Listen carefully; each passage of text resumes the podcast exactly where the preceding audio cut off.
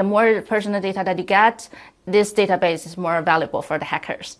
So uh, you could think of like once you add the face image to your dataset, then it's kind of like everyone wants to hack it in it because once they have your face, they could kind of pretend they are you.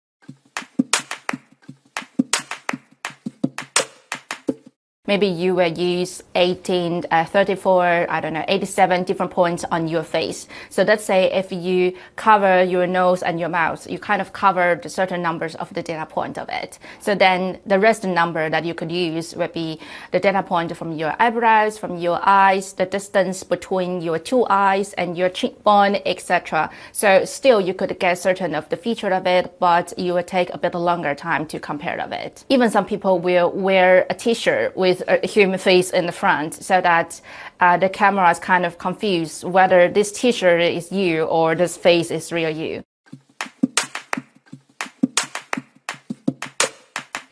There are some flaws in the model in between. So I think we definitely need to think about when we talk about the promising, we also have to think about the penalty.